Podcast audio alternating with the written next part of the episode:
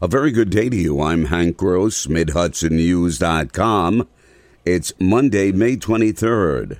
The news today brought to you by the Galleria at Crystal Run. The Whitewater Park proposed in the Delaware River on the shores of the city of Port Jervis is apparently dead in the water.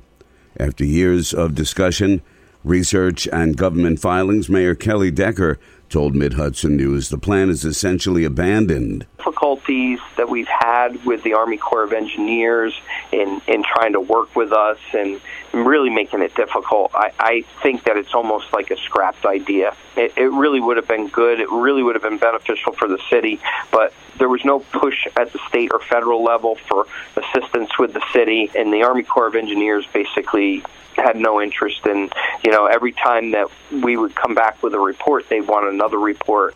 The Upper Delaware River is a major draw for that area where it divides New York and Pennsylvania, and the park was hoped to add to that attraction. Poughkeepsie City Mayor Rob Rolison says he's preparing to run for a newly created state Senate district seat. The longtime public servant plans to seek the seat after discussion with his wife and family.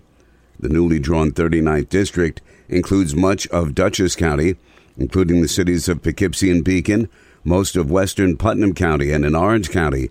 It includes the city of Newburgh and goes west to Montgomery. If he were to win, he'd be following in the footsteps of his late father, Jay Rolison, as he served in a Poughkeepsie based state Senate district for years. I've been in public service since I was 18. Uh, it's something I enjoy. Uh, and it's something that I certainly uh, will always try to continue to do.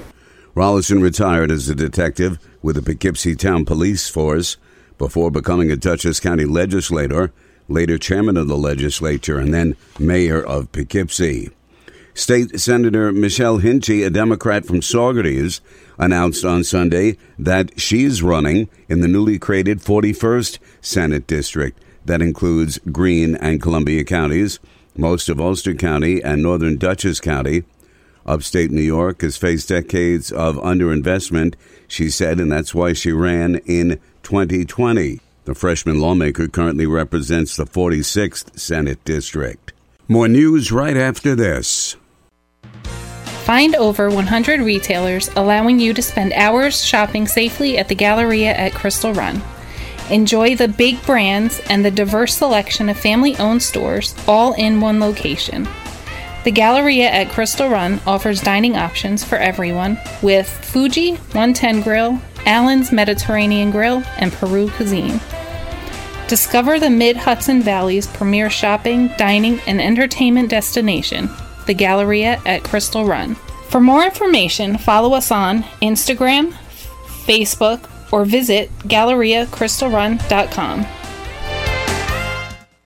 Now that cashless tolling has been implemented on all five bridges operated by the New York State Bridge Authority over the Hudson River, former toll plazas are being reconstructed for the free flow of traffic.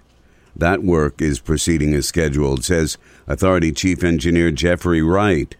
Our other major project that's uh, ongoing right now is the AET rehab of the toll plazas at Mid Hudson, Kingston, and Rip Van Winkle. It's going through some construction, but we're we're we're finishing up here. Eventually, it'll it'll be uh, you know where we'll have one main entrance, and and that'll be it. Those projects are on budget and on time, says Wright. Daniel Ninham, the final sachem of the Wappinger people and one of America's first combat veterans during the Revolutionary War, will take his place in American history on June 11th when a bronze statue commissioned by the town of Fishkill is unveiled.